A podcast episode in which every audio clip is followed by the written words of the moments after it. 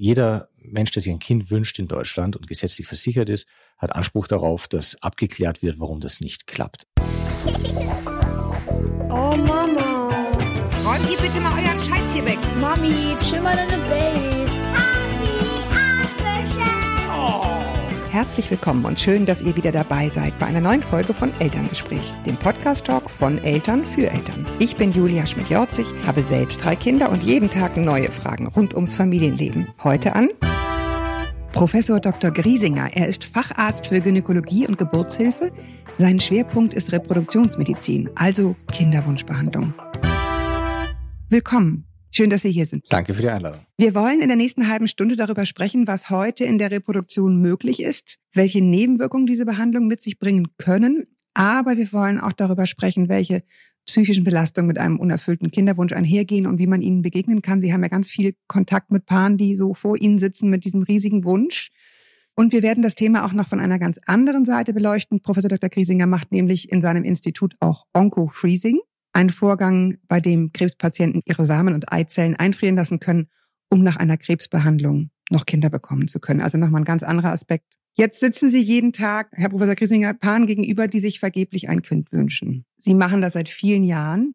Inwiefern berührt Sie das als Mensch? Also vorweg es ist natürlich eine ganz besondere Situation, die man hier als Arzt hat, weil man nicht nur einen jetzt organisch im eigentlichen Sinn erkrankten Menschen gegenüber sitzt, sondern immer ein Paar hat. Mann und Frau, die verschiedene Ansprüche haben, verschiedene äh, Vorstellungen haben, auch unterschiedlichen Leidensdruck haben. Und das heißt, wir haben ja eine ganz eine komplexe Interaktion von mehreren Personen.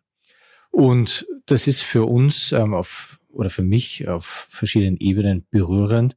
Und das eine ist, dass man weiß, was an Schmerz und Leid und Spannung da ist, auch Depression, auch an Wut da ist man fühlt mit, man ist empathischer als Arzt, man kennt natürlich auch die, die Grenzen ähm, der Möglichkeiten und die Erwartungshaltung ist eine hohe, die an uns herangetragen wird, das Problem unter Anführungszeichen zu lösen.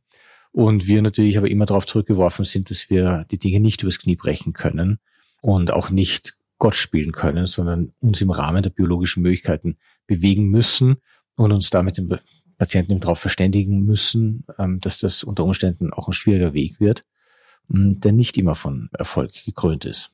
Wenn die Paare jetzt zu Ihnen kommen, haben Sie das Gefühl, Männer und Frauen sitzen Ihnen unterschiedlich gegenüber? Mit unterschiedlichen Erwartungen, mit unterschiedlichem gesellschaftlichem Druck im Nacken? Ja, also systematisch kann man da schon von Unterschieden sprechen. Ganz klassischer Unterschied ist, wie geht man mit einem Problem um? Frauen ähm, suchen erstmal ähm, die Konfrontation mit dem Problem. Das heißt, die wollen ähm, über das Problem sprechen, die ähm, wollen auch darüber traurig und wütend sein dürfen. Männer neigen eher dazu, das Problem klein zu reden. Also das ist doch alles nicht so schlimm. Das kann unter Umständen ein Paar sein, die versuchen seit drei bis vier Jahren ein Kind zu bekommen. Aus statistischer und biologischer Sicht ist das dann schon ein sehr schwieriger Fall. Und die Männer würden eher sagen, naja, das ist nicht so schlimm. Vielleicht haben wir einfach ein bisschen was falsch gemacht etc. Und bei der Frau ist typischerweise schon deutlich mehr Leidensdruck da, der ähm, auch den Weg nach draußen sucht. Das ist ja auch, muss man dazu sagen, ein in Anführungsstrichen berechtigter biologischer Zeitdruck einfach. Ne? Also als Frau weiß ich jetzt, wenn ich jetzt sozusagen schon 32 bin, jetzt habe ich den Partner gefunden so und jetzt möchte ich aber, dann weiß ich einfach auch, jetzt wird es auch Zeit. Ne? Ja, ja, genau. Dann kommen eben noch, noch sekundäre Faktoren wie Zeitdruck dazu. Dann kommen unter Umständen finanzielle Belastung oder finanzielle Rahmenbedingungen dazu. Dann kommen Bedingungen wie ähm, auch Paarstabilität etc. spielen da auch mit rein. Wie gut funktionieren die beiden noch als Paar, nachdem man so eine lange ja.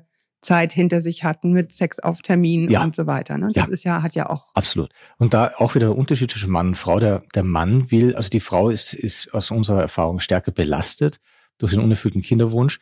Und der Mann ist ganz stark belastet durch das Problem, das die Frau hat. Also die Frau sagt, ich will ein Baby und der Mann sagt, ich will wieder ein normales Leben der Mann braucht auch ähm, sehr stark eine, eine Problemlösung, einen Problemlösungsvorschlag. Das ist die Erwartungshaltung des Mannes. Also man muss in einem, in einem Erstgespräch Raum geben, erstmal, wo sitzt jetzt der Schmerz? Wie schlimm ist eigentlich das, was bisher erfahren worden ist? Wie groß ist die Bereitschaft, dieses oder jenes zu machen? Und dann muss man aber auch am Ende eines Gespräches stärker noch dem Mann als der Frau einen klaren Vorschlag machen. Also das ist jetzt sozusagen unsere Marschroute, jetzt machen wir dieses, jenes, dann probieren wir solches etc. Und das Ganze muss dann irgendwie sich nach einem echten nach, nach, nach einem Managementplan Ja, irgendwie richtig. anhören. Okay, Ja, genau. gut. Also Mhm. klingt ziemlich klassisch, Ja. ehrlich gesagt. Das, was ich jetzt gesagt habe, ist aber nicht jetzt ähm, die, die ähm, persönliche Auffassung eines einzelnen Arztes, sondern das kann man sagen, das findet sich schon in der Literatur auch so als systematische. Zuschreibungen. Mhm. Das ist ja interessant, weil offenbar dann die Frauen es für ihre Identität auch unheimlich wichtig finden, wenn sie zu ihnen kommen, diese,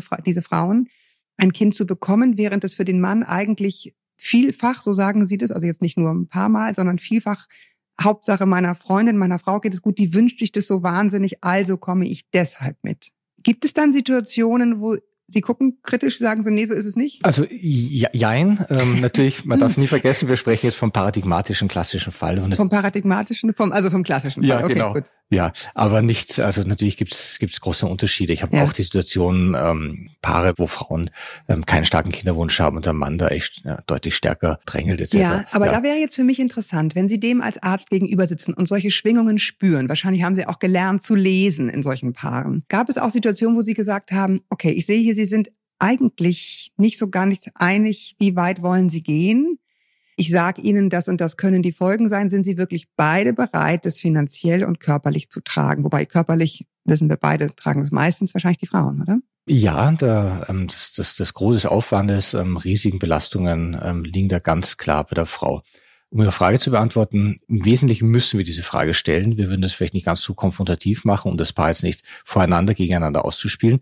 Das kann man schon auch mal machen, wenn man es als Arzt drauf anlegt, wenn man sozusagen jetzt mal das herbeizwingen will oder auch einen Konflikt mal offenlegen will, dass man dann konfrontativ wird und, und sozusagen die Partner zwingt, auch gegeneinander mal Stellung zu nehmen, um das mal an die Oberfläche zu bringen, dass das eigentlich nicht ausgegoren ist und dass es nicht klar ist, wie groß ist die Bereitschaft, dieses oder jenes ähm, zu machen. Das, denke ich, braucht viel Fingerspitzengefühl und Erfahrung in den, in den Gesprächen. Und da kriegt man natürlich schon ein gutes Gefühl. Richtig ist schon, und das muss man auch anerkennen, in jeder Partnerschaft muss eine gewisse gleiche, gleiche Schwingungen geben, gewisse Deckungen dieser Schwingungen, aber die sind nicht immer gleich. Und für uns ist es eher beunruhigend, wenn ich Paare sehe, die, bei denen alles perfekt im Lot ist, alles perfekt rein Das ist. beruhigt mich, dass das für Sie beunruhigend ist. Ja, da, da, da denke ich mir eher, ähm, oje, hier sind also einige Dinge unter der Oberfläche, ähm, Die die, gekehrt werden, unausgesprochen ja. geblieben sind. Und mir ist viel lieber, wenn ich ein Paar habe, und das, das mache ich schon ganz bewusst, dass man sagt, also wie, wie sehen Sie das denn? Und dann nochmal ganz bewusst den Partner fragt, und, und Sie, wie sehen Sie das eigentlich? Und die schauen sich da manchmal an, Als hätten Sie noch nicht drüber gesprochen. also jetzt noch nicht darüber gesprochen. Und wenn ich dann sehe, dass der eine sagt, naja, also ich denke, oder klassische Frage, also den Partner nochmal fragen, denken Sie, ist der Kinderwunsch bei Ihnen größer oder bei Ihrer Frau? Ja, das ist so eine Frage, Mhm. so, das ist ein Moment der Wahrheit. Und dann kurzes Nachdenken. Und das ist aber dann gut und angenehm für mich, wenn darüber reflektiert werden kann. Dass man sagt, ich Ja. denke, bei meiner Frau ist er, denke ich, ist er größer. Bei mir ist er vielleicht nicht so groß, aber, und, und dann spricht man drüber. und Wobei ich ja so ein paar Mal, wenn ich mit diesem Thema in Berührung kam, manchmal wahnsinnig gerührt war von den Aussagen der Männer dann, die nämlich sagten, du ehrlich gesagt, ich bin eigentlich zufrieden, so wie es ist. Ich finde, das ist ja was, was man vielleicht in der Situation gar nicht mehr hören kann, Mhm. weil man schon so wahnsinnig fixiert ist auf diesen Wunsch. Aber es ist ja eigentlich ein Wahnsinnskompliment, innerhalb einer Beziehung zu sagen, also ich könnte auch ohne. Ne? Es ist eigentlich äh, gut so, wie es ist. Und das, äh, finde ich, kann man ja ermuntern, wenn jetzt hier sozusagen Frauen zuhören, die diesen unbedingten Wunsch haben. Wenn ein Partner mir das sagt, ich kann mit dir bis ans Ende meines Lebens, notfalls auch ohne Kinder, ist das eigentlich schon mal was Tolles für die Habenseite. Mhm. Absolut. Wir haben ein bisschen, oder Sie haben ein bisschen angesprochen schon die Kosten. Das kann ja von bis, je nachdem, wie schnell es klappt. Ist das was, was man direkt im ersten Gespräch am besten auf den Tisch bringt? Und was kostet ungefähr was? Es gibt ja verschiedene Methoden. Fangen wir vielleicht mal so an. Bei Ihnen sitzt jetzt ein Paar, das hat seit drei Jahren einen Kinderwunsch. Was ist das Erste, was Sie tun?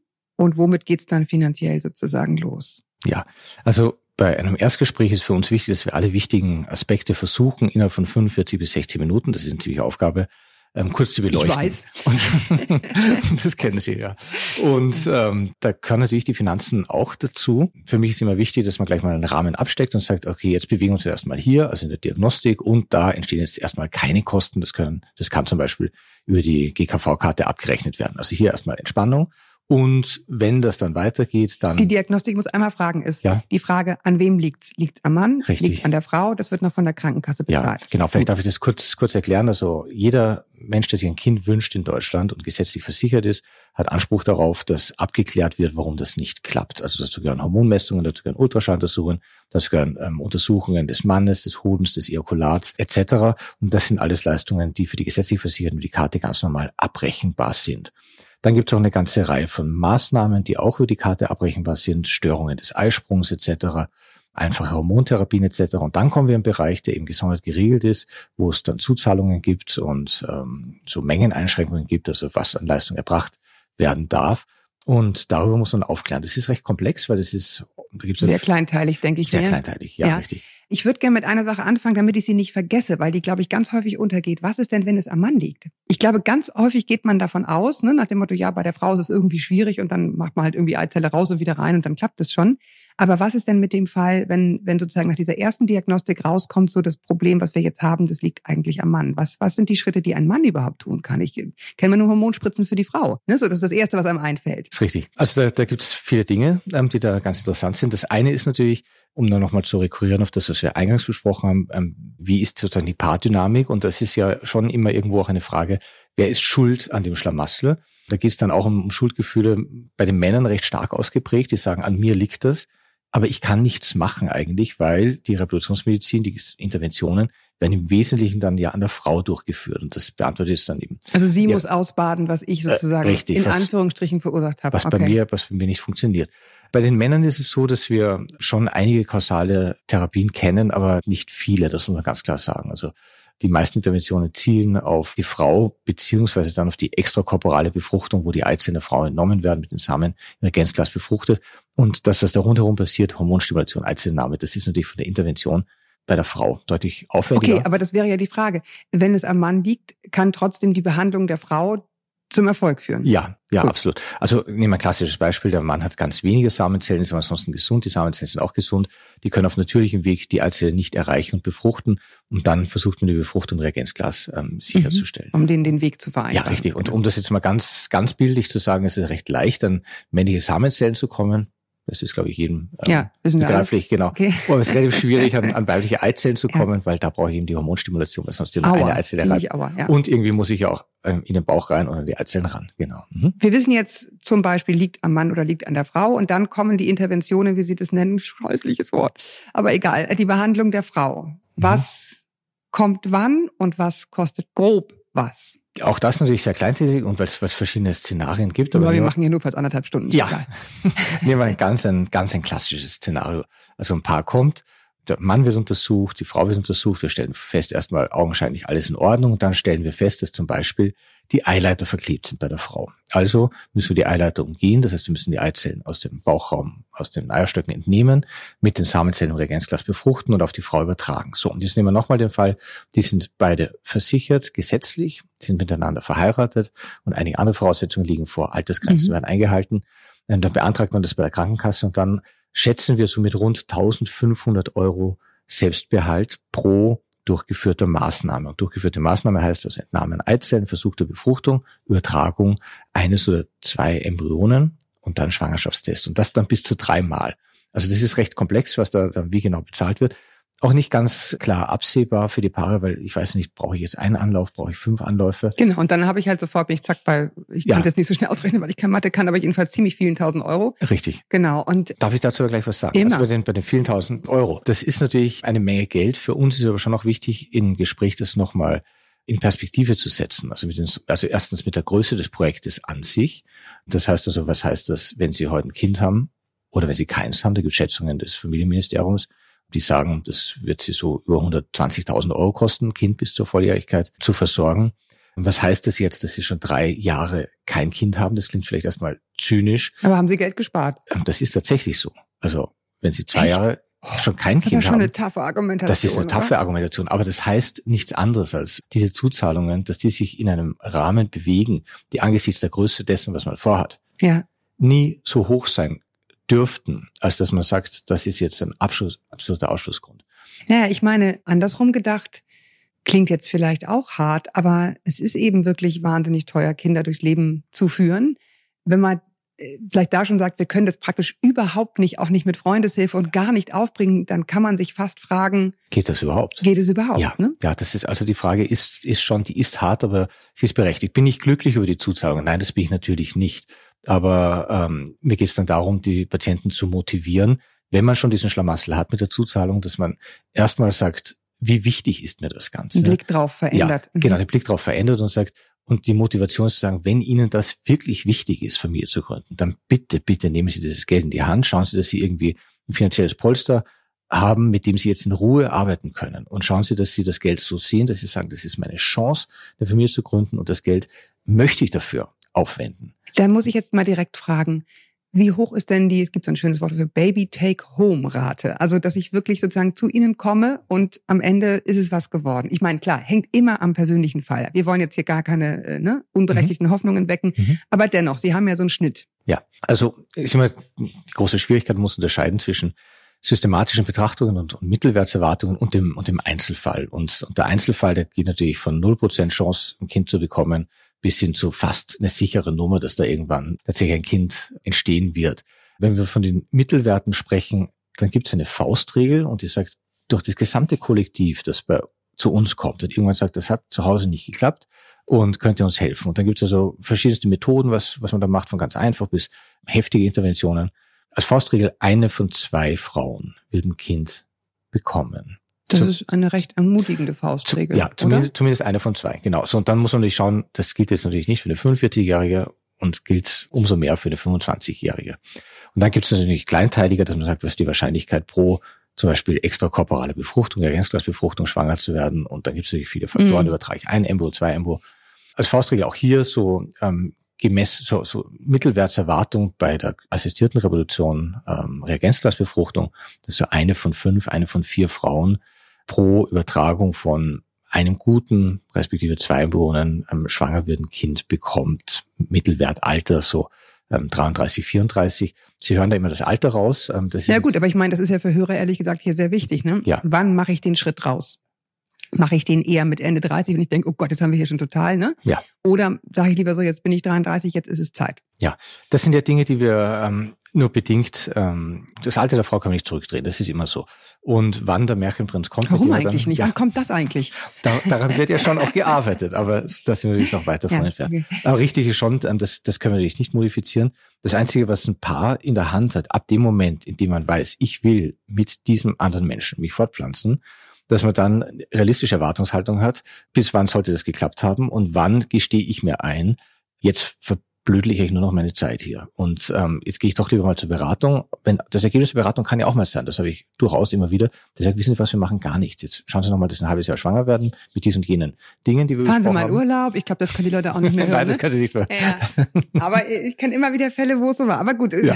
ich, also ich kann, ich kann mir denken, es gibt so Sätze, die sind jeweiligen Bevölkerungsgruppen, hängen die zu den Ohren raus. Und Ja. ich glaube, das ist, kauft euch mal einen Hund oder fahrt mal in Urlaub bei Menschen mit Kinderwunsch. Ja, oder du musst dich mal locker machen. Ja, das ist auch sehr schön. Sei nicht so verkrampft, genau. Ähnlich schön wie eine entspannte Mutter hat ein entspanntes Kind, ist auch einer meiner Lieblingssätze. Okay, jetzt haben wir sozusagen gehabt, Eizelle wird entnommen, wird im Reagenzglas befruchtet und wieder eingesetzt. Aber bevor wir entnehmen, hat ja die Frau, wenn ich es richtig behalte, ein, eine Hormonbehandlung, Richtig. um möglichst viele Eizellen zu produzieren. Mhm. Was bringen die an Nebenwirkungen mit sich? Also vor Hormonen haben die Frauen gerade in Deutschland große Angst und Sorge. Ähm, Das hängt stark damit zusammen, dass Hormone eine negative Publicity erfahren haben im Kontext dieser großen Studien, die aber aus einem ganz anderen Medizinbereich kommen, nämlich aus der sogenannten Hormontherapie der Postmenopausalen. Das heißt also Frauen, die in die Wechseljahre kommen, bekommen Hormone zugeführt, um die Wechseljahrsbeschwerden zu lindern. Und da gab es ja einige viel zitierte Studien, auch in der Laienpresse, die dann von Nebenwirkungen Risiken berichtet haben, gerade im Krebsbereich etc. Und die Mhm. werden von Laien extrapoliert in den Bereich der Reproduktionsmedizin, weil Hormone sind irgendwie Hormone. Das ist für den Laien natürlich auch nicht zumutbar, dass der jetzt den Unterschied kennt zwischen Sexualsteroiden und, und Glykoprotein etc. Was wir konkret machen, ist, ähm, dass wir diese Monoovulation durchbrechen, also in der Evolution Also Mono heißt nur eine, Eine Eizelle, Eizelle. kommt. Mhm. Genau. Also aus der Evolution ist es so, dass das bei Menschen hängt mit dem aufrechten Gang zusammen, mit, mit der Beckenausstattung etc., dass es für Menschen gut war, für die Frau erst nur eine Eizelle ins Rennen zu schicken, bitte nur mit einem Kind schwanger zu werden, weil Und nicht wie ein Fisch gleich. ja, äh, zwei, ne? drei, vier, fünf Kinder, das, Genau. das klappt nicht, da das verstirbt man bei der gebären? Geburt und, und so weiter. Und wir durchbrechen diesen biologischen Mechanismus durch ähm, Hormongaben und die sind extrem gut untersucht, weil die werden seit 30 Jahren durchgeführt und da gibt's einige Nebenwirkungen wie, wie Bauchschmerzen, Unterbauchschmerzen. Ähm, ich motiviere meine Patienten immer zu sagen, das ist gut. Das heißt, der Eierstock macht was. Das ist für Mhm. mich das Schlimmste, wenn sie mir sagen, sie spüren nichts. Nein, das ist gut. Das ist Mhm. jetzt alles ein bisschen reagiert, spannend. Ja. ja. es reagiert, genau. Und dann gibt es natürlich Sonderformen der Überreaktion etc. Es gibt ganz selten schwerwiegende Nebenwirkungen. Die haben inzwischen eine Inzidenz von einer Größenordnung von vielleicht vier bis fünf auf tausend. Dass wirklich mal eine Patientin ganz dreckig geht und sie Wasser im Bauch einlagert, eine Lunge, dass sie vielleicht stationär aufgenommen werden muss. Ähm, Langzeitschäden ähm, sehen wir Aber erstmal. gefühlsmäßig? Ja, das ist jetzt nochmal ein anderes Thema. Aber um das vielleicht nochmal, vielleicht darf ich noch ein Bild zeichnen. Das sage ich auch immer wieder meinen Patienten, die Angst haben vor Hormone und fragen, brauche ich denn und muss ich das? Und eigentlich will ich keine Hormone. Das kann man auch dadurch anschaulich machen, dass man sagt, hier sitzt eine junge Frau, die will schwanger werden. Wenn diese Frau schwanger wird, kriegt die eine Hormonbehandlung durch die Schwangerschaft. Mhm.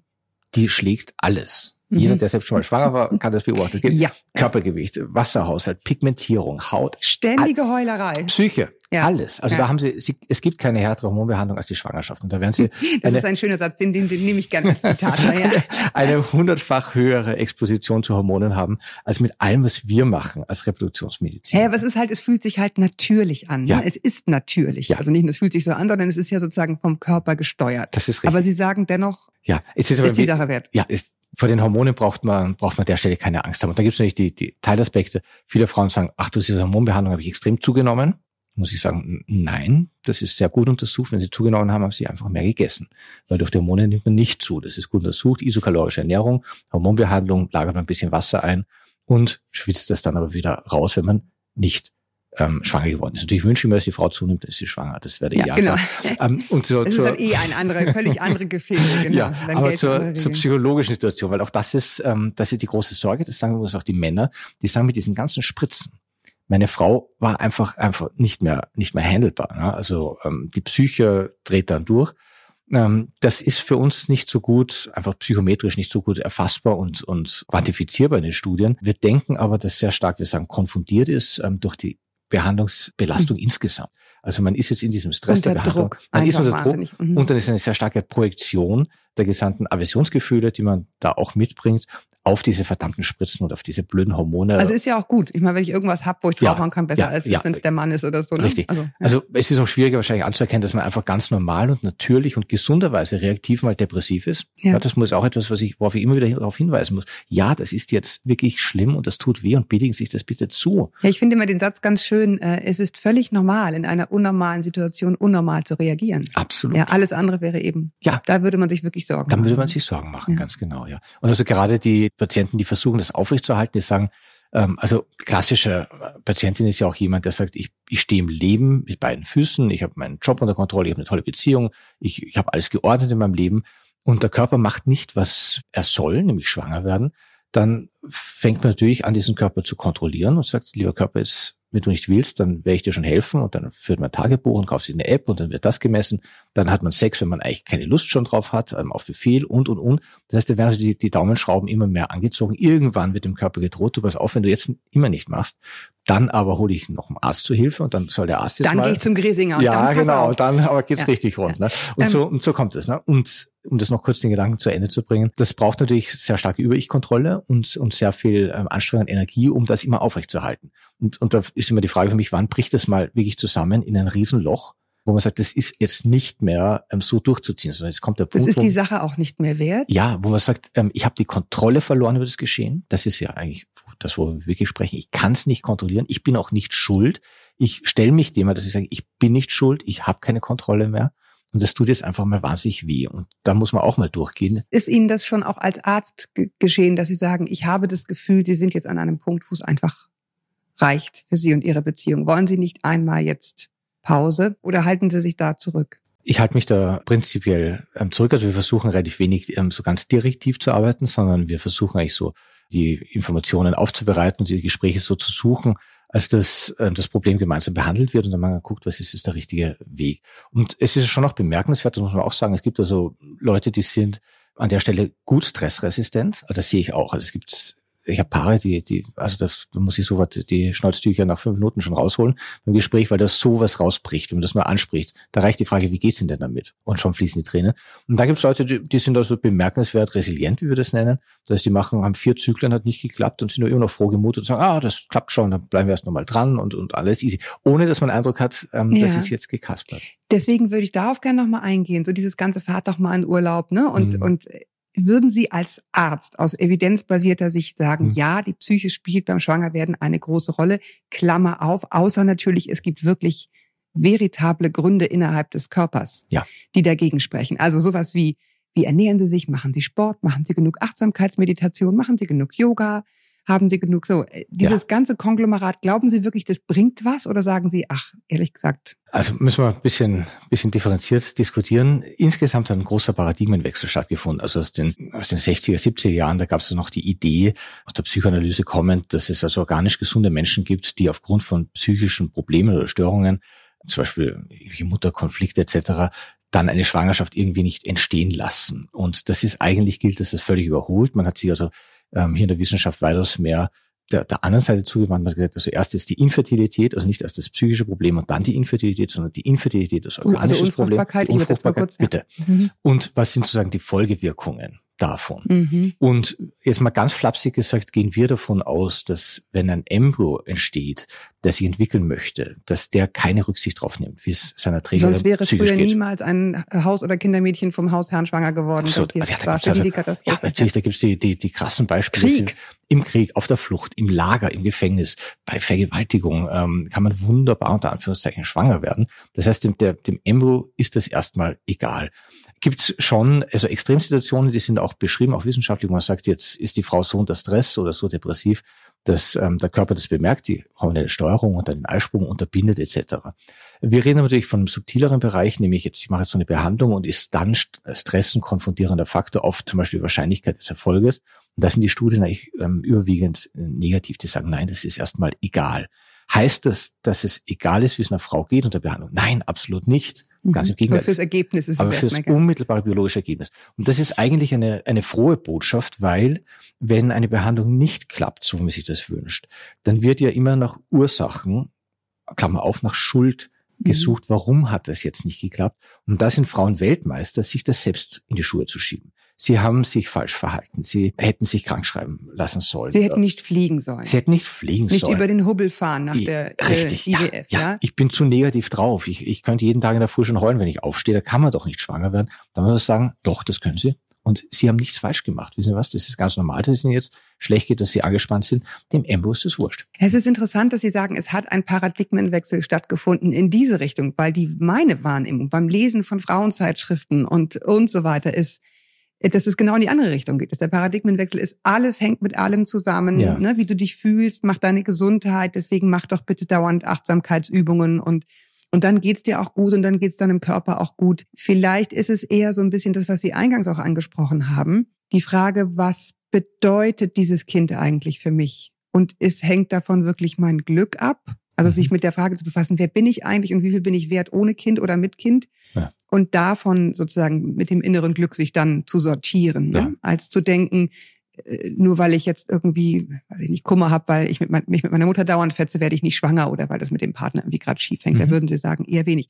Ernährung aber dennoch. Ernährung, Rauchen. Ja, es gibt ein paar, wir nennen das Neudeutsch Periconceptional Health. Das ist also etwas, was ähm, sehr wichtig geworden ist. Äh, jetzt mal nochmal ganz deutsch bitte, ohne Ganz Neudeutsch. deutsch heißt das, ähm, das ist also ein eigener Wissenschaftszweig geworden, dass man versucht zu erforschen, zu verstehen, was sind die Rahmenbedingungen, ähm, unter denen eine Schwangerschaft entsteht und dann im Besonderen die Frühschwangerschaft abläuft ähm, und welche prägenden Auswirkungen für ein Langzeitergebnis beim Kind hat das. Und das ist insofern auch ähm, gesundheitsökonomisch von so großem Interesse, weil man kann sich vorstellen, dass eine kleine schädliche Intervention ja eine extrem lange Folgewirkung bei einem dann geborenen Kind zeitigt. Und man eben meint, wenn man hier frühzeitig intervenieren kann und eben schaut, dass die Frauen nicht trinken, nicht rauchen, ähm, die Dinge, die sich gut erforscht sind, Kaffeekonsum in Maßen, etc., etc., dass man auf diese Dinge tatsächlich einwirkt. Und ähm, das ist für uns auch, wir haben so ein eigenes Infoblatt, das heißt Fit für die Schwangerschaft. Und es geht wirklich damit los, dass man, ohne die Leute jetzt total zu kujonieren, aber schon einfach darauf hinweist, pass mal auf, das sind, das sind gute Dinge. Und da geht es aber weniger um Schwangerwerden, sondern eigentlich dann mehr um die Gesundheit ähm, der Schwangerschaft in der Entstehung und im Verlauf. Okay, aber Sie sagen, keine Ahnung, vegane Ernährung eher kein Problem. Möglichst auch vorher schon wenig Alkohol, das schon. Nicht, also zum Alkohol würde man sagen, ähm, da haben wir keine Evidenz, dass ähm, mäßiger Alkoholkonsum und Fruchtbarkeit negativ korrelieren oder, Mhm. oder zumindest stark korrelieren. Wir haben es wir gut beim Zigarettenrauch, das ist ähm, gut untersucht.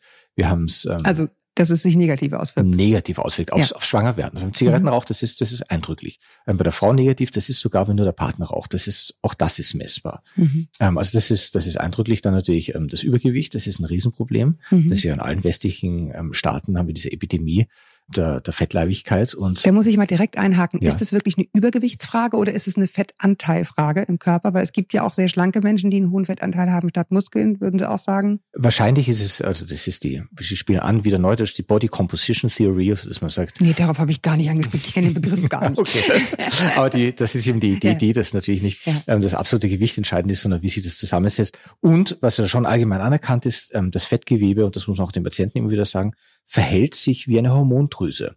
Also auch das Fettgewebe spricht zu den anderen Organen im Körper, spricht auch zum Gehirn und hat, meldet Ansprüche an und will sozusagen sein, sein Eigenleben führen und interagiert mit, mit anderen Prozessen im Körper. Und in der Schwangerschaft aggraviert sich das nochmal, weil es kommt nochmal wer dazu, nämlich ein Fetus mit einer Plazenta. Die Plazenta funkt auch, ich will bitte top versorgt werden und dieses und jenes. Mhm. Und da, ähm, die konkurrieren dann. ja, da gibt's dann eben alle möglichen ähm, Probleme, die da auftreten können. Ist aber natürlich im Kontext der, der Kinderwunschbehandlung, ist es lange diskutiert. Es gibt Staaten, die zum Beispiel sagen, man sollte eine Kinderwunschbehandlung nicht finanzieren oder die finanzieren das auch nicht bei, also bei Mhm. heftiger Fettleibigkeit. Mhm. Und solche Grenzen gibt's in Deutschland nicht. Finde ich auch gut so, dass es, dass es die nicht gibt, Mhm. ähm, weil es uns regelhaft nicht gelingt von jetzt wirklich den heftig Fettleibigen, ähm, die dann in, in, Oha, in aber dann sitzen Sie Frauen gegenüber, wo Sie sagen müssen, machen wir alles, kriegen Ja. wir alles hin, aber ehrlich gesagt, es gibt auch einen Teil, den Sie beitragen können, 20 Kilo minus. Kann man so sagen, halte ich für keine gute Idee, weil wir wissen ja, dass das ähm, regelhaft in kurzer Zeit nicht bewerkstelligbar ist. Also die Frau, die zu Ihnen kommt und die einen Body Mass Index von 43 hat, die sitzt erstmal da weinend, wenn Sie sagen, sie muss bitte abnehmen, weil sie kann nicht abnehmen. Sie versucht es seit 20 Jahren. Das haben wir, hat sie schon 10.000 Mal gehört und die verächtliche Blicke hat sie auch schon 10.000 Mal gehabt, Mhm. dass sie einfach zu dick Führt ist. nichts. So, und jetzt wünscht sich ein Kind auch noch, jetzt ist sie nochmal weiter bestraft. Und jetzt sage ich, ja, mache ich nicht, sie sind zu dick. Die würde natürlich sagen, aber meine Nachbarin, die, die isst den ganzen Tag nur Chips und sitzt auf der Couch und die hat fünf Kinder. Ähm, Mhm. Also was hat, das, was hat das denn mit mir zu tun? Naja, es ist halt der Unterschied zwischen eigener Erfahrung Ja. und evidenzbasiert. Und deswegen bin ich schon Freund dessen, dass man sagt, sie müssen langfristig ihr Gewicht reduzieren. Aber wir würden auch eine, auch eine Frau, die deutlich übergewichtig ist, nicht hier systematisch ausschließen. ja. Das würde ich auch für falsch halten. Mhm. Wir hatten jetzt sozusagen die IWF, also sprich mehrere Eizellen werden produziert, werden dann mit dem Samen befruchtet außerhalb des Körpers und dann wieder eingepflanzt. Was gibt es noch und was kostet das? Das ist ja sozusagen schon die, fast die Maximalvariante. Um die ranken sich dann noch einige besondere Maßnahmen wie genetische Untersuchung des Embryos, Injektion von Samenzellen etc. Und das ist eigentlich so ein recht standardisiertes Verfahren, das jetzt seit rund 30 Jahren der Anwendung ist, deswegen auch gut bekannt ist. Dann gibt es natürlich niederschwelligere Dinge. Und hier gilt für unsere Reproduktionsmediziner, besonders in meinem Team, immer das unbedingte Dogma, das da lautet, immer den einfachsten Weg wählen, also den naturnähersten Weg, den mit möglichst wenig Intervention, mit möglichst wenig Aufwand und mit möglichst geringen Kosten und mit möglichst geringen Risiken. Das heißt, wenn es irgendwie möglichst natürlich noch geht, dann sollte man das immer erst ausprobieren. Okay, was wäre dann drunter sozusagen? Also drunter ist, ist zum Beispiel ähm, erstmal die äh, im Rahmen der, der, der Abklärung. Es gibt also jetzt im Formenbereich Eisprungstörungen, wo es für uns, das ist ganz ein wichtiges Thema übrigens, also ein großer Teil unserer täglichen Arbeit. Die Frau hat einfach, weiß nicht, ob überhaupt ein Eisprung ist. Wir stellen sicher, da ist ein Eisprung. Wir stellen sicher, jetzt ist es fruchtbare Zeitfenster und wir sagen, so heute Abend, morgen Abend wäre eine romantische Stunde top. Mhm. So. Und dann kontrollieren wir das alles ein bisschen. Das ist also, das wird die Kasse auch voll bezahlen. Das ist ein großer Teil auch unserer täglichen Bezahlt das Sex durch die Kasse. Ja, Gut, okay. genau. Und dann, dann gibt es natürlich ähm, die Dinge wie, dass man ähm, durch Operationen Probleme behebt, die die Fruchtbarkeit stören können. Dann gibt es das Paradigma der Tubenspülung, also das sind die Eileiter, die die Eizelle transportieren müssen vom Eierstock in die Gebärmutter. Da sind wir inzwischen recht sicher, das ist so ein bisschen neuerer Trend, dass die, die Durchspülung dieser Eileiter die Fruchtbarkeit nochmal steigert. Ich sage immer Mhm. zu den Patienten ganz plastisch, das ist wie Durchschneuzen. Da haben wir wieder frei, frei. Nur nicht ganz so einfach. nicht ganz so einfach, ja, und auch ein bisschen unangenehmer. Aber also Ja. das, das sind so Aber Dinge. man ist wach dabei. Ich muss das jetzt mal, uh, Ja, das klingt, Ja, okay. also gibt es auch verschiedene Varianten. Das gibt's mit Bauchspiegelung und ähm, mit Ultraschall. Und dann gibt's auch den Bereich, das ist auch noch äh, jetzt nicht ganz so romantisch wie zu Hause, aber ähm, trotzdem noch sehr naturnah. Das ist die sogenannte Insemination. Das heißt, wir haben die Eileiter durchgespült, wir gucken, reift ein Eibläschen, wir finden den richtigen Zeitpunkt, das steuern wir auch ein bisschen hormonell. Und der Samen wird durch Masturbation gewonnen und dann aufgereinigt mit mechanischen Verfahren. Das heißt, die gut beweglichen, vitalen Samenzellen werden im kleinen Volumen angereichert und dann direkt in die Gebärmutterhöhle eingespült. Beim Arzt. Beim Arzt. Das muss ein Arzt machen, ganz klar. Das ist jetzt auch nicht großartig unangenehm, muss man sich vorstellen wie eine Abstrichuntersuchung. Und das ist die Insemination. Also man versucht, ich sage mal, alle natürlichen Stellschrauben versucht man nochmal auf. Okay, und das, da sind wir dann auch finanziell drunter. Ja, das sind, also wenn für ein gesetzlich versichertes Paar entstehen also Kosten um die 100 Euro pro durchgeführter Maßnahme und da kann man mehrere Eisprünge damit unterstützen. Mhm. Vielleicht einfach nur mal, um sich klar zu machen, von wie viel Betroffenen reden wir eigentlich? Wie viele, also der Statistik nach, Paare mit unerfülltem Kinderwunsch gibt es in Deutschland und weiß man, wie viele sich überhaupt trauen, zu Menschen wie Ihnen zu kommen? Ist eine sehr schwierige Frage, ist allein schon dadurch illustriert, dass man erstmal sagen muss, was heißt eigentlich unerfüllter Kinderwunsch? Und wir haben das Ganze natürlich kontaminiert, in Anführungszeichen, mit den Paaren, die freiwillig keine Kinder bekommen. Das heißt, also eine reine Geburtsstatistik etc. ist das nicht ähm, herauslesbar. Ja, Und dann ist die Frage, was, stimmt, ja, das wäre sozusagen eine negative Lesart, das ja, ja nicht. Ja. ja, also weil ich weiß nicht, wer ist jetzt freiwillig und wir haben ja doch einen beträchtlichen Anteil an Menschen, die äh, einfach keine Kinder wollen und die da gar nicht drunter leiden. Und dann ist die Frage, was heißt jetzt unerfüllter Kinderwunsch? Heißt das, dass ich nie ein Kind bekomme? Oder heißt es, dass ich einfach ähm, die Normerwartungshaltung, zum Beispiel zwei Jahre habe ich schon probiert und habe keins bekommen. Und insofern sind die Studien da auch ähm, ziemlich heterogen, was es die Inzidenzschätzungen ähm, betrifft. Die, Mhm. die sind auch in Deutschland recht unterschiedlich. Da gibt's also hohe Schätzungen, dass 10, 12 Prozent aller Paare irgendwann mal unerfüllten Kinderwunsch haben. Das heißt, die sagen, würden sagen, jetzt soll Ja, es okay. klappen. Aber Klappt- dann halt dann nicht. irgendwann klappt es dann irgendwo doch. Ja, ja, okay. genau. Aber was wir sehr gut und ähm, perfekt quantifizieren können, das ist natürlich, ähm, wie viele Maßnahmen werden durchgeführt und da Mhm. können wir so in etwa sagen, die, die denn dann sagen, ich mache jetzt dieses und jenes, ähm, das ist gut erfasst statistisch durch so Register, die dann sagen, wir wissen, wie viele künstliche Befruchtungen äh, in Deutschland pro Jahr Und durchgeführt werden. das? Also wissen Sie das jetzt so? Ja, das sind so circa 50.000 ähm, Mhm. im, im Jahr in Deutschland. Deutschland ist ja nach wie vor eines der Länder weltweit mit ähm, der höchsten, mit den höchsten Zahlen. Nicht relativ auf die Bevölkerungsgröße. Mhm. Also tatsächlich gibt es Länder, Dänemark, ähm, Israel, das sind also Staaten, wo weitaus mehr Reproduktionsmedizin betrieben wird, das auch großzügig gefördert wird. Mhm. Aber in den, in den Absolutzahlen ist da Deutschland schon ähm, ein großes Land. Wenn jetzt alles nicht geklappt hat und wir sagen mal zum Beispiel, es liegt der Mann, Samenspende, läuft es auch über Sie, also Befruchtung dann mit einem fremden Samen? Mhm. Ja. Und wenn ja, welchen Regeln unterliegt das? Also Samenspende ist nochmal ganz ein eigenes Thema, klassischer Fall. Mann ist absolut unfruchtbar, kann keine Samen produzieren. Wir können auch keine aus dem Hoden durch Operation gewinnen. Das sind also auch alles Dinge, die wir machen. Das klappt alles nicht ähm, oder das kommt gar nicht in Frage, aus welchem Grund auch immer. Dann ähm, ist die Samenspende eine Option, die ist in Deutschland ähm, erlaubt. Die ist jetzt jüngst doch nochmal neu geregelt durch das sogenannte Samenspenderegistergesetz ähm, seit vergangenem Sommer gibt es da neue rechtliche Rahmenbedingungen. Da geht es vor allem um Spenderidentität, da geht es um Spenderkinder. dass die Spenderkinder hinterher Ja. noch wissen können, von wem sie abstammen. Ganz wichtiges Recht für Spenderkinder, ganz, ganz großes Thema. Genau. Großes Mhm. Thema. Also ist prinzipiell möglich, ist eine Selbstzahlerleistung. Das heißt, ähm, Samenspende ist auch für gesetzlich Versicherte, wird das nicht finanziert. Das heißt, die Kosten, die entstehen, um den Spendersamen, das sind relativ aufwendige Verfahren, Spender zu finden, die zu untersuchen. Da gibt es gewebegesetzliche Regelungen, die recht verzwickt sind, sage ich mal, Mhm. und dann Samen einfrieren, transportieren, auftauen und in die Gebärmutter einbringen. Da entstehen eine ganze Reihe an Leistungen und Kosten. Und das sagen wir so, ähm, damit man mal in die Gänge kommt und mal so drei Eisprünge mit einem Spendersamen finanziert hat, reden wir so von die 3.000, 3.500 Euro, 4.000 Euro vielleicht Mhm. mal, ähm, um dann so eine Chance zu haben in der Größenordnung von vielleicht so 30, 35 Prozent auch dann schon schwanger geworden zu sein. Okay. Insgesamt, Samenspende ist natürlich nochmal ganz ein eigenes Thema, weil hier jetzt natürlich nochmal den normalen Raum verlassen, der, der Paarbeziehung und Mhm. dann natürlich nochmal eigene Problemstellungen s- Da braucht es dann wirklich auch nochmal eine psychologische, schätze ich mal, einfach Ja. eine Beratung als Paar. Ne? Wollen wir diesen Weg wirklich gehen? Habe ich das Gefühl, ich kann das Kind dann als Ja. mein, als mein Ja. Kind annehmen? Also diese Dinge sind so ein bisschen berufsrechtlich geregelt. Ich denke mal, ein, ein gut arbeitendes Team, die haben da ihre, ihre Vorgangsweisen. Bei uns zum Beispiel, jedes Paar Samenspende geht nochmal zum Notar, lässt sich beraten um die sozialrechtlichen Implikationen. Mhm. Was heißt das, dass man dann wirklich Vater ist und kann ich das nochmal mir anders überlegen? Und diese Dinge, das wird alles erklärt, bis hin zum Erbrecht.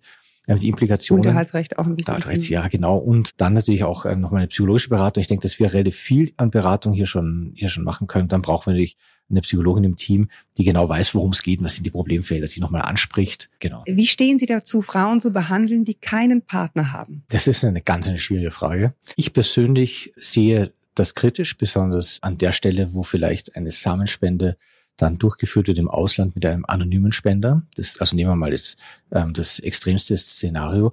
Vorweg müssen wir festhalten, also naturrechtlich, glaube ich, ist unumstritten, dass jeder Mensch auf Erden hat zwei Eltern. Es gibt niemanden, der nicht eine Mutter und einen Vater hat. Wenn wir jetzt eine alleinstehende Frau haben und die geht nach Dänemark und macht eine Samenspende mit einem anonymen Spender, das heißt, der, der Mhm. Vater wird nie feststellbar sein und ein Arzt involviert sich in das Verfahren, dann ist das schon eine intentionelle Halbwaisenzeugung und da kann man jetzt aus ähm, moralischen Überlegungen dazu äh, verschiedene Positionen haben, aber ich denke, so weit muss man gar nicht gehen, sondern für mich gibt es objektiv dingfest machbare Umstände, die das als problematisch erscheinen lassen. Zum Beispiel, dieses Kind hat keinen Vater. Also auch wenn Sie sagen, na, viele Kinder haben keinen Vater, weil er sich nicht verantwortlich oder weil er Mhm. nicht bekannt ist. Aber prinzipiell wäre er ja aushebbar und er wäre ja immer sozialrechtlich in der Verantwortung. Da haben wir große Regelungsbereiche. Da geht es immer ums Kindswohl. Da geht es auch um nochmal eine Großelterngeneration. Da geht's Okay, um aber da sind wir jetzt beim speziellen Fall, die Frau geht nach Dänemark. Ja. Jetzt haben wir ja ein neu geordnetes Recht Ja. in Deutschland Ja. mit, einem, mit, mit dieser Registriersamenbank, also wo man sehr wohl den Vater herausfinden könnte, Richtig. wo auch die Unterhaltsansprüche übrigens nicht mehr bestehen. Richtig. Äh, ne? Also weder in die eine noch in die andere Richtung. Richtig. Weder der Vater kann das Kind mit Richtig. Unterhalt belegen noch Ja. andersrum. Also da wäre ja eigentlich jetzt ne, mit den Argumenten, die Sie gerade hatten, Ja. theoretisch das machbar, das für das Kind dann irgendwann seinen Vater herauszufinden. Das kann sein Vater herausfinden, aber wie das gehen kann. Also es, wir haben ja sonst in der gesamten, ich, Sie müssten mit den Juristen drüber sprechen, aber mein gynäkologisches Laienverständnis ist das, dass wir eigentlich ähm, rechtliche Regelungen haben, die immer darauf abzielen, dass eben ein Vater, der ein Kind gezeugt hat, auch für das Kind gerade stehen muss. Und wie das umgangen werden kann bei der Samenspende, indem man einfach sagt, wir stellen den frei, das ist sogenannte Spenderfreistellung. Das ist natürlich dem System der Samenspende geschuldet, weil ich sonst gar keinen Spender finde. Aber ähm, dass das einem Kind gegenüber aufrechterhaltbar sein kann, wenn ein Kind mal den Rechtsweg geht und sagt, das geht bis zu den obersten Gerichten und sagt, das akzeptiere ich so nicht. Alle anderen, die aus einer Samenzelle eines Mannes stammen, können auf ihren Vater zurückgreifen. Und warum kann ich das nicht? Wie könnte den freistellen, diesen Mann? Das ist ja, Ja. doch mein Vater. ja, es ist ein juristischer Streitfall. Das ist ein juristischer Streitfall. Ich halte es auch für, für einen ethischen Streitfall. Ich halte es, ich sage es nochmal, für, für problematisch. Ich denke mir, dass es wünschenswert ist, für Kinder zwei Eltern zu haben.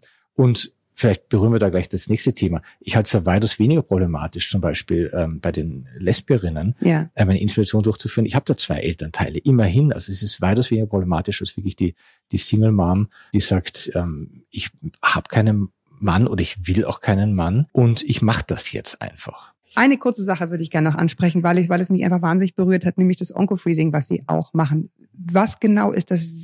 Warum gibt's das? Warum ist es gut? Also Oncofreezing ist also ein norddeutscher Begriff, ähm, auch ein eigener Wissenschaftsbereich jetzt geworden. Da geht's um, da geht's, also der Hintergrund ist erstmal der, dass Menschen, die Krebs bekommen, heute eine sehr gute Chance haben, ja den Krebs auszuheilen. Und der Fokus jetzt auch ein bisschen davon weggegangen ist, wenn wir sagen, wir haben bei gewissen Krebsentitäten, bei jungen Menschen hohe Heilungsraten. Dann haben wir gesagt, die Heilung ist das eine Thema, aber wie geht's dir denn danach? Und ein Aspekt ist eben der, junge Frauen zum Beispiel, die jetzt einen Brustkrebs haben, die Frage, kannst du danach noch eine Familie gründen oder nicht? Nach Weil- der Behandlung vor nach allen der Dingen auch, ne? Genau, Die ja auch erheblich den Körper belastet. die den Körper belastet und ähm, vor allem das Problem hat, dass viele Behandlungen eben ganz konkret ähm, die Eizellen, die Eierstücke schädigen. Ähm, Gibt es je nach Behandlung unterschiedliches Ausmaß. Im Extremfall führt es dazu, dass sie eine junge Frau haben, die durch die Behandlung irreversibel unfruchtbar geworden ist. Das heißt, die Behandlung zerstört, heilt Okay, nicht und dann ist Krebs. natürlich Heilung das eine und eine Ja. Riesenverzweiflung das andere, Richtig. da man einfach nie wird Kinder bekommen können aufgrund der Behandlung, die ihn eigentlich geheilt hat. Ne? ganz ein schwieriges ähm, Thema, auch für uns in der Beratung ganz, ganz schwierig. Klassischer Fall, eine Krebsdiagnose wird gestellt, es bricht erstmal eine Welt zusammen. Jetzt wird alles schon geplant, du kriegst einen Port, dann kriegst, dann soll die Chemo gemacht werden, Bestrahlung, dieses, jenes, Operation. zusätzlich sind jetzt die Onkologen ja auch verpflichtet bei den, wir nennen Prämenopausal, also bei den jungen Frauen, auch bei den Männern insgesamt, die vielleicht noch Kinderwunsch haben, die zu uns zur Beratung zu schicken. Und wir konfrontieren die jetzt mit dem Genau, das wollte ich Thema. nämlich gerade fragen. Gibt es da eine Vernetzung? Also gibt es eine aktive Bewegung vom Onkologen zu sagen, ich weise Sie darauf hin, wollen wir das Thema angehen? Die, ähm, die gibt es, das Deutsche Krebsgesellschaft hat da auch ähm, Leitlinien herausgegeben. Und wir haben das auch bei uns ähm, ganz klar implementiert, dass wir sagen, wenn diese Kriterien zutreffen, sollte die Frau beraten werden. Und bei, bei den Männern ist sowieso, da gab es schon mal die Rechtsfortschreibung, das passiert, dass einfach Gerichte Urologen verurteilt haben, weil die nicht aufgeklärt haben über die Option der Sameneinfrierung vor so einer Therapie. Und bei den Männern auch nochmal, das ist ja relativ einfach wieder. Masturbation, Einfrieren, Aufbereiten von Samenkosten sind sehr überschaubar. Sollte man jeden Mann darauf hinweisen, ähm, der vielleicht nochmal seinen Samen benötigt für später. Und bei den Frauen haben wieder die Altersgrenzen. Also hier kommen vor allem die Frauen unterhalb von 40, besser deutlich unterhalb von 40 in Frage. Ähm, das Verfahren ist deutlich aufwendiger. Und da ist es für uns dann eben ganz, ganz wichtig, in dieser eh schon extrem spannungsgeladenen Situation, da jetzt noch herauszuarbeiten, soll man das machen oder nicht. Ja, Und ja, das was ja überfordert, nochmal extra ist. Ja, ja, ja. überfordert eigentlich die meisten Patienten heftig, weil die sagen also jetzt, wie Jetzt erstmal um mein Leben. Jetzt geht's Ja. erstmal um meinen Krebs. Und wenn Sie mit einer 20-jährigen Frau heute sprechen, die weiß häufig nicht, was sie nächstes Wochenende macht. Ob sie in fünf Jahren dann vielleicht einen Mann hat oder vielleicht Kinder haben möchte Ja, oder nicht ja. und wie das sein wird. Also das sind, das, das, das ist ganz schwierig. Und ähm, ich habe daraus gelernt, man kann zwar die Leute mit Daten zuballern. Ähm, meistens steigert das nur die Überforderung, sondern ich versuche eher die Intuition herauszuarbeiten. So ein bisschen das Gefühl, soll ich das jetzt machen oder nicht? Wie, wie wichtig ist mir auch das Gefühl, das gemacht zu haben? Genau. äh, äh, Nicht unversucht ja, gelassen zu haben. Ja. Genau. Mhm. Ich danke Ihnen, dass Sie sich die Zeit genommen haben, diese komplexe und komplizierte Materie uns so zu erklären, dass man es verstehen kann. Ich wünsche Ihnen für die Arbeit weiterhin alles Gute und ja, auch im Sinne der Frauen und Männer, die da vor Ihnen sitzen, ganz, ganz viel Erfolg weiterhin. Ich danke euch auch fürs Zuhören. Ich freue mich, wenn ihr mir schreibt mit persönlicheren Dingen gerne an podcast.eltern.de. Ich lese das persönlich, ich antworte persönlich und sowieso bleibt alles so gesehen vertraulich, dass ich, wenn überhaupt, anonym über die Dinge spreche. Ihr könnt auch sehr gerne diesen Beitrag kommentieren auf Instagram. Unser Account ist Elternmagazin. Bewertet uns gerne auf iTunes, abonniert uns auf iTunes, Deezer oder Spotify. Bis dahin vor allen Dingen die, die hier zuhören und sich wirklich ein Kind wünschen. Haltet den Kopf über Wasser. Ahoi aus Hamburg.